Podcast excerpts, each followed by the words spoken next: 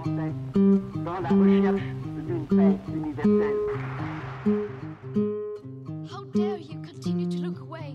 En fait, je ne rêvais pas d'une paix dans le monde, je rêvais d'une nouvelle organisation qui puisse, elle, contribuer à une paix dans le monde. Les entretiens de l'Observatoire, un podcast du groupe de recherche sur l'action multilatérale.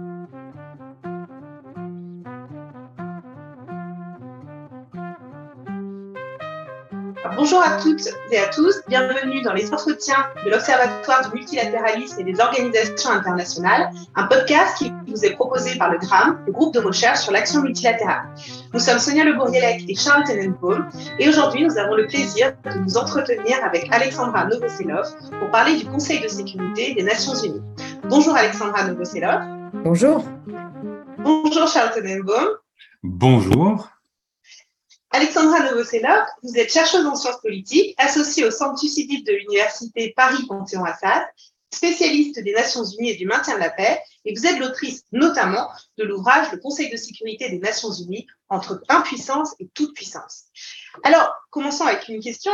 Euh, en préparant cet échange, euh, vous nous disiez que le multilatéralisme est délaissé par la recherche en France et que le fonctionnement finalement de cette grande organisation euh, qu'est l'Organisation des Nations Unies est méconnu par les étudiants, les hommes et femmes politiques et même les journalistes. Alors comment l'expliquez-vous? Comment faire pour y remédier? Alors, euh, oui, c'est un peu le constat que j'ai fait tout, au long de, mes années de, recherche, en fait, euh, parce que je crois que d'abord, euh, euh, euh, le système des Nations Unies est, très complexe. Hein, c'est le, propre du multilatéralisme, mais aux Nations Unies, on a quand même plusieurs, euh, niveaux, plusieurs et, toute une, une, gamme en fait de d'organisations qui ont euh, différents euh, organes directeurs, etc. Et tout ça est, souvent, on a du mal à se repérer dans cette, fourmilière, dans cette forêt d'organisations. Euh, donc ça, je pense que c'est un premier élément. Euh, le deuxième, c'est que euh, il y a eu une, période un peu phare des Nations Unies au sortir de la guerre froide, que on a cru que ça allait pouvoir régler tous les problèmes du monde et qu'on s'est aperçu que que sans, sans, volonté politique et sans moyens, euh, les Nations Unies euh, étaient euh, dépourvues, puisque les Nations Unies sont une émanation des États avant tout, et que ça a conduit à des échecs, et que certains sont restés sur ce constat. et je, dans beaucoup de, de, de, conférences que j'ai faites ou d'interactions que j'ai pu avoir ici et là, on, par exemple, plus de 30 ans après, on parle encore du Rwanda, de la Bosnie, euh, et de la Somalie, etc. Et je trouve que euh, ben, qui, qui n'avance pas recule et donc euh, je trouve un peu court de, de rester sur ces, ces, échecs. Et troisième élément de complexité du, du système, c'est cette tension qu'il y a entre we the people, nous les peuples, et euh, donc qui sont à au début de la Charte des Nations Unies et la signature euh, de cette charte qui est faite par les États. Et donc il y a une tension constante entre les États, euh, les intérêts des États qui sont à la manette, aux manettes, pardon, et, qui, et qui, qui font les décisions des organes des Nations Unies, et puis ceux qui sont euh, qui doivent être un peu les, récepteurs de ces, euh, euh, de ces décisions, enfin les, objets de ces décisions. Et, là, il y a une, là, il y a de la perte en ligne et les uns et les autres ont du mal à, à, voir pourquoi certaines décisions n'ont pas d'effet. Euh, et où ont des effets qui ne sont pas forcément euh, dirigés vers euh, les populations locales.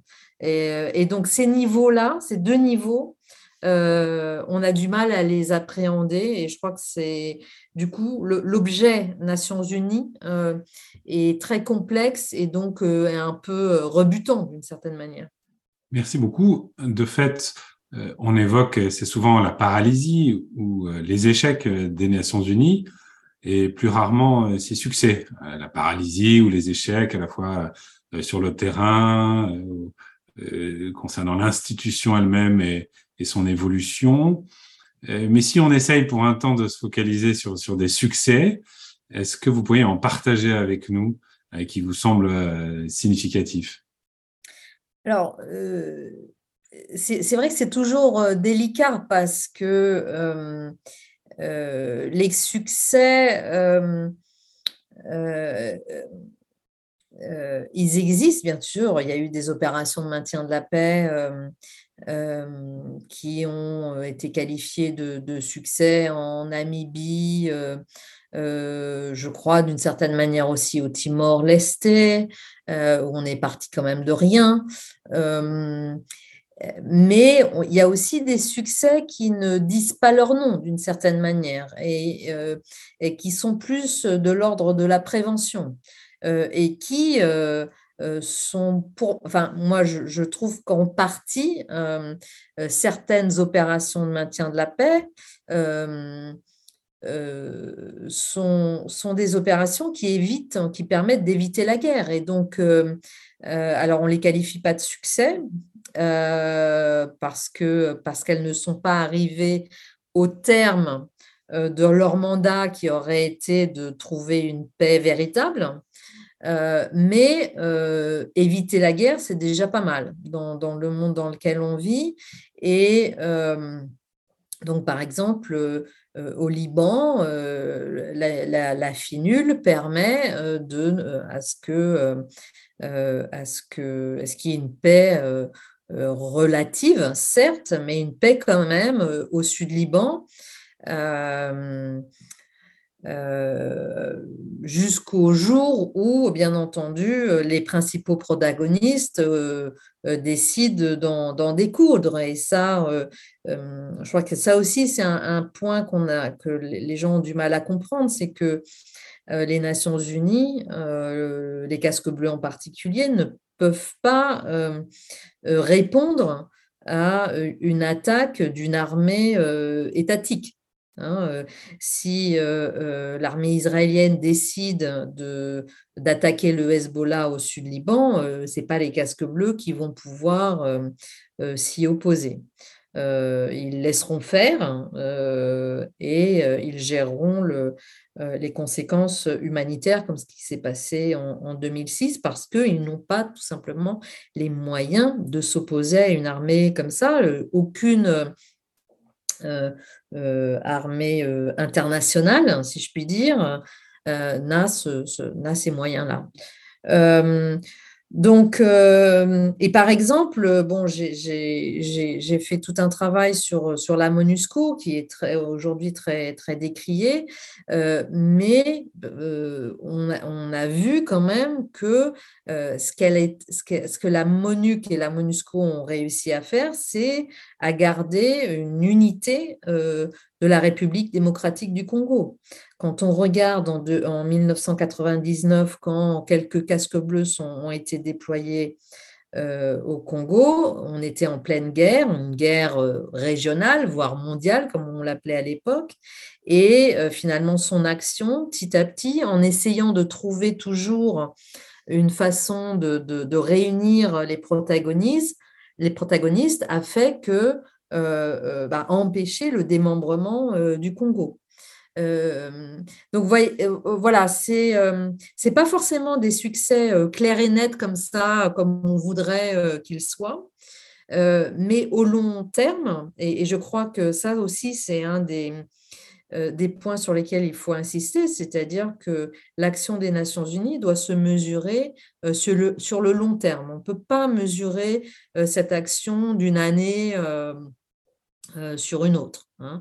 Et, c'est la même chose quand on parle des. C'est le cas dans, le cadre du maintien de la paix, mais c'est aussi le cas dans l'évolution dans, les droits de l'homme, par exemple. Euh, on, voit qu'il y a quand même une progression dans cette, dans cette protection, dans, cette, dans les valeurs. Hein, euh, euh, et donc, euh, donc voilà, je crois que les, succès euh, aux Nations Unies doivent être mesurés sur le long terme et pas simplement sur le court terme. Donc il faut changer un tout petit peu de, de focale. alors, je rebondis sur donc, cette méconnaissance de, l'ONU et ce regard qui reste parfois un peu sur des moments historiques et, et pas sur des réalités actuelles de l'organisation. Il persiste certains grands mythes vous venez de, déconstruire un de ces mythes justement euh, sur le manque de succès, sur euh, euh, l'engagement des casques bleus dans des opérations de paix. Est-ce qu'il y a d'autres mythes, par exemple le, droit de veto, le prix, le coût des opérations de paix, qui persistent et que vous pourriez déconstruire ici? Oui, alors, alors d'abord, on dit souvent que les opérations de maintien de la paix coûtent cher. Euh, aujourd'hui, le budget pour 12 opérations est de 6 milliards euh, de dollars. Euh, je rappelle que la guerre en Afghanistan a coûté plus de 1000 milliards de dollars. Donc, on ne fait pas de la même chose avec 6 milliards qu'avec 1000 milliards de dollars. Euh, euh, donc, je crois que ça, c'est un premier mythe à, déconstruire. Euh, et le problème, souvent, c'est qu'on ne donne pas assez de moyens à ces opérations pour pouvoir, d'une certaine manière, faire la différence. Et donc, forcément, le temps est plus long pour régler les problèmes. L'autre L'autre mythe, euh, on le voit de plus en plus, c'est que euh, euh, une opération serait déployée dans un État sans son consentement ou que, les casques bleus agiraient comme ça, comme ils voudraient dans, les États où ils sont déployés. D'abord, une opération de maintien de la paix, et ça c'est une des caractéristiques, un des trois principes, c'est que euh, il faut toujours le consentement de l'État hôte pour son, déploiement. Et d'ailleurs, euh, cet État hôte, euh, on lui montre, on lui, on lui montre le projet de résolution hein, qui créera cette, cette opération. Et donc, il a son mot à dire souvent dans, ce sur ce projet de, résolution qui sera amendé en fonction de, de, de, de, de ce qu'il est euh, en mesure d'accepter euh, de ses intérêts, etc., etc. En tout cas, l'État hôte est, euh, est, inclus dans les discussions sur le mandat, sur le renouvellement du mandat de l'opération et donc pleinement au courant de ce qui se passe sur le terrain et des moyens qui sont, qui sont déployés. L'autre mythe, c'est le chapitre 7. On, dit, oui, bah, avec le chapitre 7, euh, on peut employer tous les moyens, euh, euh, on peut employer la force. Or, le chapitre 7, il est souvent, d'ailleurs dans les résolutions du Conseil de sécurité, il y a une formule qui dit telle résolution est adoptée en vertu du chapitre 7. Et pourquoi euh, Donc, euh, de manière, euh, c'est une formule très générale, hein, et cette formule correspond en fait à l'article 2, paragraphe 7 de la charte, qui dit que on ne peut intervenir dans les affaires internes d'un État, sauf, et là je cite la charte, si le Conseil de sécurité en décide autrement au titre du chapitre 7. Euh, donc, le chapitre 7 est là pour en fait intervenir dans les affaires intérieures d'un État, bien entendu avec son consentement, euh, mais intervenir euh, quand même. Et l'usage de la force, il est autorisé par une, autre formule qui est que le mandat autorise, ou le Conseil de sécurité autorise l'opération euh, a utilisé tous les moyens nécessaires euh, pour ce faire. Et c'est cette expression de tous les moyens nécessaires qui renferme cette autorisation à l'emploi de la force que les casques bleus donc sont en conséquence autorisés à, utiliser. Hein. Ce n'est pas, comme on dit en anglais, des sitting ducks. Hein. Et puis, l'autre mythe, c'est de, penser que sans veto, le, le, Conseil de sécurité marcherait mieux, fonctionnerait mieux. Euh, ce n'est pas, le, pas le veto en tant que tel qui empêche le Conseil de sécurité de bien fonctionner, mais c'est la division de ses États membres et notamment de ses membres permanents, puisque les rédacteurs de la charte en 1945 ont considéré euh, que cette organisation-là euh, pouvait euh, fonctionner grâce à l'accord, à, l'entente entre ces grandes puissances qui sont les membres permanents du Conseil de sécurité. S'ils ne s'entendent pas, forcément, cela devient beaucoup plus compliqué. Merci beaucoup. Abordons euh, maintenant, si vous le voulez bien, la question de, de l'actualité des Nations Unies et notamment dans le contexte de la guerre en Ukraine, euh, qui voit se concrétiser une tendance qui avait déjà émergé autour de l'opération en Libye ou encore avec le conflit syrien, c'est-à-dire un monde de, plus en plus polarisé, un retour à une forme de campisme, l'avènement euh, pour certains d'une nouvelle guerre froide, en, en son temps synonyme de, de blocage du Conseil de sécurité. Est-ce que ce serait une autre manière euh, de poser la question aujourd'hui, euh, à nouveau, de la représentativité euh, des membres du Conseil et de se focaliser sur, sur, sa, réforme, un vieux serpent de mer? Et si c'est le cas, est-ce que cette réforme, selon vous, est, non seulement possible, mais souhaitable, voire même d'actualité? Alors, je, vais, je vais repartir de, de, la fin de votre question. Euh, cette, euh, cette réforme, euh, elle n'est à l'heure actuelle pas possible, puisque cette réforme, elle nécessite bien entendu l'accord des membres permanents du Conseil de sécurité, hein, puisque elle est soumise à, droit de veto. Donc, dans la division actuelle du Conseil, bien entendu, elle, n'est pas possible. Euh, la, Chine et les États-Unis étant euh, les, principaux opposants à cette euh, réforme, notamment parce que les États-Unis, pour une question d'efficacité, entre guillemets, c'est-à-dire que et là je vais progressivement répondre à votre question sur le souhaitable, c'est-à-dire que les États-Unis considèrent que euh, en élargissant le Conseil de sécurité, vous, vous élargissez le nombre des, États potentiellement euh, euh, opposés à telle ou telle politique promue par les États-Unis et ses alliés, et, que donc vous prendriez d'autant plus de temps pour parvenir à un consensus qu'aujourd'hui.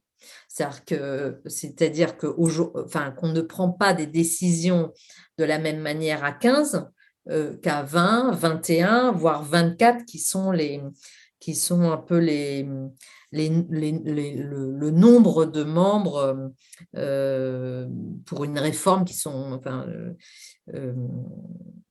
euh, les, nombres qui, circulent pour, une, pour un élargissement euh, du, Conseil de sécurité. Donc, euh, euh, donc, vous voyez, déjà, il y a, y a, un sujet sur... à partir du moment où vous élargissez le Conseil, vous, vous, vous, avez encore moins de capacité de euh, de, consensus puisque vous avez des États très différents en fait. Euh, et puis, euh, le Conseil de sécurité n'a pas été bâti sur une logique de représentativité. C'est l'Assemblée générale qui, a, cette, qui, a, été construite sur cette, sur cette base-là. Le, justement, le Conseil de sécurité a été construit sur le fait d'être un organe restreint et, et qui peut, de ce fait, prendre des décisions bien plus rapidement euh, qu'un euh, ECOSOC à 50 États membres, vous voyez, 54. donc, donc, clairement, certains membres actuels du Conseil de sécurité considèrent que cette réforme n'est pas souhaitable. Euh, l'autre élément euh, qui pèse euh, dans cette question de la réforme, c'est bien entendu le, régional, c'est-à-dire, et notamment ça c'est la position de la Chine, qui considère qu'actuellement elle est euh, alors, chaque État euh, ne représente que lui-même, bien entendu, au Conseil de sécurité, euh, mais certains, on voit qu'il y a quand même quelques coalitions qui se font, notamment, on parle de, des A3, donc les Africa, les trois membres africains du Conseil de sécurité, on parle de, du E4, c'est-à-dire des, des, des, membres européens du Conseil de sécurité, et la Chine considère qu'elle est euh, en, termes de, elle représente l'Asie euh, dans sa permanence. Euh, et elle voit d'un très mauvais œil, bien entendu, de partager ce rôle avec le Japon, par exemple, hein, ou avec l'Inde, ou avec l'Indonésie, et on s'est aperçu aussi dans cette, parce que bon, cette réforme du Conseil, ça fait depuis 1994 qu'on en discute hein, de manière un peu plus sérieuse, et on a vu qu'en fait, ça avait euh, euh, développer des, animosités régionales, c'est-à-dire que euh, le Brésil, qui est un des, prétendants à ce siège permanent, euh, l'Argentine ou le Mexique euh, le voient d'un mauvais œil, d'une certaine manière. On a vu que, par exemple, le Japon venait de, soutenir le fait que l'Afrique est un, siège de membres permanents, sauf que euh, le, consensus des Ulwini de 2005 parle de deux, membres permanents pour l'Afrique et qu'en réalité, il y a trois candidats. parce qu'il faut représenter l'Afrique australe, l'Afrique de l'Ouest, euh, pourquoi pas l'Afrique de l'Est et l'Afrique du Nord. Euh, donc euh, finalement, les rivalités régionales ont pour le pour jusqu'à ce jour raison de, de, cette, de cette réforme et, montrent l'impossibilité de, de la faire. Merci Alexandra. Comment justement donc, se, positionne la France dans ces débats, dans ces discussions euh, sur cette question aussi de la réforme du Conseil de sécurité? Euh, Quelle est sa place? Quelle est sa position? Alors, la France est, favorable à un élargissement. Hein. Elle, avait fait, elle a fait plusieurs euh, propositions maintenant qui datent euh, de plus d'une dizaine d'années euh, sur des membres semi-permanents, puisque bien entendu, il y a une autre question concernant cette réforme, c'est l'usage du droit de veto, ou c'est le, le fait de est-ce que les nouveaux membres permanents auraient un droit de veto ou pas? Et bien entendu, les actuels membres permanents refusent euh, de, partager ce droit. Et donc, de fait, il y aurait euh, des membres permanents avec droit de veto, des membres permanents sans droit de veto et des membres euh, non permanents. et donc, euh, donc, bon, la France est plutôt euh, favorable, bien entendu, euh, à, cette, à cet élargissement, tout en sachant que, bon, il n'a pas beaucoup de, chances de, de se réaliser et que donc, voilà, il vaut mieux être, vaut mieux être pour, tout en sachant qu'il ne se réalisera pas, que, que, de bloquer de manière inutile euh, un, tel, euh, un tel processus. Euh, avec une, faiblesse, bien entendu, sur les membres européens, hein, puisque le Royaume-Uni comme la France sont tout à fait solidaires sur cette, sur cette question, avec toujours des États, l'Allemagne, l'Italie ou d'autres, qui, euh, euh, qui mettent sur la table à, intervalles réguliers cette idée euh, qu'on pourrait remplacer ces deux sièges de membres permanents par un siège unique européen. Enfin, idée totalement que je trouve pour ma part totalement incongrue, puisque d'abord le Conseil de sécurité et sa composition se base sur des États. Hein, il n'y a pas de, de c'est pas une représentativité régionale en tant que telle. Donc pourquoi l'Union européenne aurait un siège et pas et pas l'Union africaine, par exemple? Euh, et puis, il faudrait d'abord qu'il y ait une politique étrangère commune, voire unique, euh, ce dont on est euh, bien éloigné actuellement. Donc, voilà. Et alors, du coup, dans cette période de, forte tension internationale, hein, on, a quand même une guerre sur le territoire européen, on a une grosse compétition entre les États-Unis et, la Chine. pour autant, on voit que la Chine et la Russie n'ont pas déserté le Conseil de sécurité des, Nations Unies. Euh, au contraire, la, Chine, euh, enfin, ils sont là, ils votent, il y a des résolutions qui sont passées. La Chine détient même de plus en plus de postes clés euh, dans le système onusien, ce qui permet sûrement de compenser aussi la période Trump où les États-Unis ont, semblé délaisser l'organisation. Alors, comment vous l'expliquez? Est, est cette, Pourquoi cet investissement chinois dans l'organisation? Qu'est-ce que ça nous dit aussi de l'organisation, de son évolution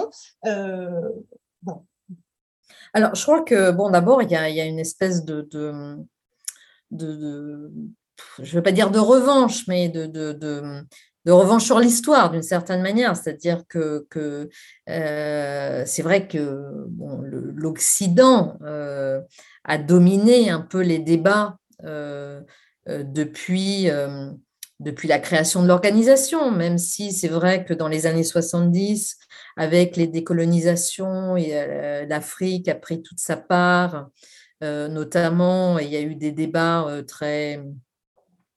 euh, très, importants sur l'organisation plutôt a changé un peu de, visage, puisque d'abord, il faut rappeler que cette organisation internationale a, démarré avec 50 États et était une forme d'alliance, hein, d'alliance euh, de ceux qui avaient gagné la Seconde Guerre mondiale.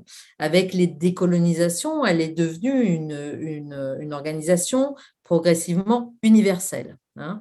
et, on, ne, fait pas la même chose euh, dans une euh, organisation universelle qu'au sein d'une alliance.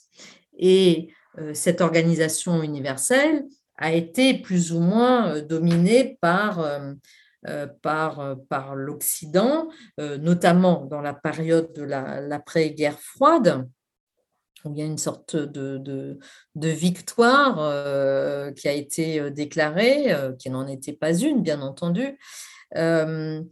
et, aujourd'hui, la Russie comme la Chine veulent imposer, ou en tout cas dire qu'ils existent et veulent imposer leur vision du monde. Donc, il y a, une, il y a, des rivalités euh, de cet ordre-là euh, au sein euh, des Nations Unies. Et, il n'y a pas de raison que, que la Chine et la Russie désertent cette organisation, puisqu'elles veulent, c'est un, un vecteur d'influence. très important et elles veulent prendre toute leur part euh, dans, cette, euh, dans, cette, euh, dans cette façon de faire. Hein. ce que faisaient les États-Unis avant et qui continuent de faire. Hein, ce que font très bien les Britanniques et ce, que, ce que fait la France également. Euh, donc, euh, il y a une guerre d'influence, hein, si je puis dire, au sein euh, des Nations Unies et, et, la Chine, c'est vrai qu'a a, saisi ce moment, cette parenthèse de Trump pour s'engouffrer dans la brèche et, et, dire clairement que voilà, elle, impose une autre vision du, du multilatéralisme. Hein. une vision qui respecte moins les valeurs occidentales, même si on peut, enfin, il faut considérer que ce ne sont pas simplement des valeurs occidentales, c'est la, c'est la déclaration des droits de l'homme et du citoyen, donc c'est pas simplement des valeurs occidentales, mais elles veulent, voilà, phagocyter, façonner le discours selon leur propre agenda. Ça, c'est très clair. Et euh, je pense que le retrait euh, euh, ponctuel des, États-Unis a permis, ce, permis à la Chine et dans une moindre mesure à la Russie de s'engouffrer dans la brèche. Finalement, le droit international de, ne, leur convient pas tel qu'il est actuellement. Ils prennent conscience qu'il y a un autre ordre qui peut, euh, émerger, euh, qui guiderait, et c'est une façon d'investir euh, et de changer cet ordre international en, investissement, en investissant dans des organisations qui finalement sont très démocratiques, qui doivent fonctionner sur une forme de démocratie. Donc on a des États autoritaires qui investissent le multilatéralisme et le principe même de la coopération internationale. Alors, je, pense que il n'y a rien de démocratique dans une organisation internationale, hein, parce que ce sont des organisations interétatiques euh, et que les représentants de ces États sont, euh, des, sont des diplomates, sont donc des représentants de leur État. Ils ne sont pas élus par euh, leur, leur peuple. Donc, il y a souvent une confusion hein, dans, dans, dans, le, dans ce qu'on quand on parle des Nations Unies, euh, on dit il faudrait que ce soit plus démocratique. Non, euh, l'Assemblée générale, euh, ce sont les représentants des États. Hein, qui eux-mêmes, enfin, c'est pas l'ambassadeur qui est élu, mais c'est les, les, États qui sont soit des démocraties, soit des, régimes autoritaires, mais en tout cas, au sein de ces, ces institutions interétatiques, voilà, c'est c'est les États euh, qui, euh, qui mènent le jeu, qui, qui, représentent, euh, qui sont les membres de ces organisations. donc, je, pense qu'il y a une vraie bataille par rapport à ça. et une alliance un peu de ce qu'on appelle les démocratures hein, face aux démocraties. Euh, donc, il y a une, bataille des valeurs qui se, fait avec un, une espèce de ventre mou, comme on l'a vu dans la guerre en, Ukraine, un ventre mou composé par ceux euh, qui ne veulent pas se positionner par, euh, intérêt, par, parce que parce qu'il y a des intérêts économiques dans certains de ces États, etc. et que du coup, les, deux pôles euh, entre les démocraties, les démocratures, veulent contrôler ce, troisième pôle, ce, ventre mou, euh, pour parvenir, entre guillemets, à leur fin euh, qui montrerait, qui voudrait montrer que leurs valeurs sont, plus sont partagées par un plus grand nombre que d'autres. Voyez. Donc, je pense que c'est ça qui se, qui se joue un peu euh, aux Nations Unies euh, et qui est vraiment de l'ordre euh, des valeurs, de l'ordre d'un, d'une redéfinition des, des, des, forces motrices hein, du, du, monde, des, relations internationales. Et, et, et, clairement, les Nations Unies sont sont le, théâtre euh, de euh, cette euh, redéfinition des, forces internationales, des forces, alors pas des forces armées, mais des, tensions, des pôles de, de, de, notre monde en transition. Oui, en d'autres termes, ce que vous nous dites, Alexandra Novoselov, je m'adresse ici à la, spécialiste des Nations Unies du Conseil de sécurité, mais également à la chercheure en, relations internationales, c'est que les, problèmes et les questions évoquées, euh, les, problèmes pour, le chercheur, les questions évoquées euh, euh, sur le fonctionnement, sur l'histoire, sur l'évolution des Nations Unies du Conseil en particulier, sont aussi dans une certaine mesure le reflet de l'évolution euh, du multilatéralisme et des relations internationales. Un peu le, les Nations Unies tendent une sorte de, miroir euh, aux, transformations des relations internationales euh, et, et, à leur état et à leur état aujourd'hui. Oui, les Nations Unies ont toujours été un buvard hein, euh, de, de, euh, de l'état des relations internationales. Hein, euh, et le Conseil de sécurité tout particulièrement, puisqu'on est là au cœur de la décision politique en termes de sécurité. Donc, c'est, l'organe le plus élevé en termes de, de décision de sécurité. Nous vivons toujours dans le cadre de la Charte des Nations Unies, hein, et il ne faut pas l'oublier. Et dans ce cadre, euh, euh, c'est le Conseil de sécurité qui décide euh, euh, de, la légalité des interventions internationales, de l'emploi de la force, etc. Et, ces divisions sont un reflet de notre monde. Hein, je ne peux pas dire les choses de, mieux que ça.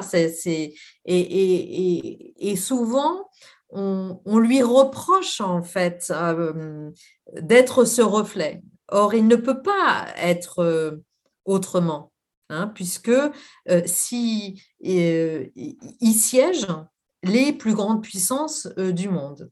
Euh, il ne faut pas oublier non, plus le rôle des membres non permanents. Hein. On a tendance à, focaliser sur, euh, sur les membres permanents, mais je crois qu'il ne faut pas oublier ce qu'on appelle les E10, c'est-à-dire les elected 10, c'est-à-dire ceux qui sont élus pour un siège euh, de deux ans au Conseil de sécurité et qui font basculer le, conseil d'un côté ou de l'autre, c'est-à-dire plus favorable euh, aux, États-Unis, au bloc, au P3, ce qu'on appelle le P3, c'est-à-dire les États-Unis, la France et, le Royaume-Uni, ou plus favorable vers euh, la Russie et la Chine. Et on a vu qu'au moment du déclenchement de la guerre en Ukraine en février dernier, avec le, il y a eu un vote au Conseil de sécurité avec l'Inde euh, qui s'est abstenu, on a vu que voilà, euh, euh, ça, ça, a fait pencher la balance dans un autre sens. Donc on voit dans ce conseil à la fois toutes les tensions, tout l'équilibre possible entre, entre les puissances. et donc c'est un véritable buvard des, des relations internationales voilà, de ce qui se passe sur la scène internationale. Euh, voilà. Nous voilà arrivés au terme euh, de ce podcast consacré aux Nations Unies et en particulier au Conseil de sécurité des Nations Unies. Merci beaucoup, chère Alexandra Novoselov, pour, pour cet échange. Je, me permets de rappeler que vous êtes euh, l'autrice de nombreux euh, articles euh, sur le Conseil de sécurité, sur les Nations Unies, sur les opérations de paix, que vous avez publié plusieurs ouvrages dans le Conseil de sécurité des Nations Unies, mais également deux ouvrages hein, qui s'intitulent Les ponts entre les hommes et l'autre Des murs entre les hommes que nous pouvons que recommander. merci aux auditrices et aux auditeurs pour leur écoute. et merci au Gramme de produire ce podcast qui s'inscrit dans l'axe multilatéralisme et sécurité que nous coordonnons avec Sonia Le Gourielec. Vous retrouverez toutes les références et bien d'autres euh, sur le site de l'Observatoire du multilatéralisme et des organisations internationales. À très bientôt.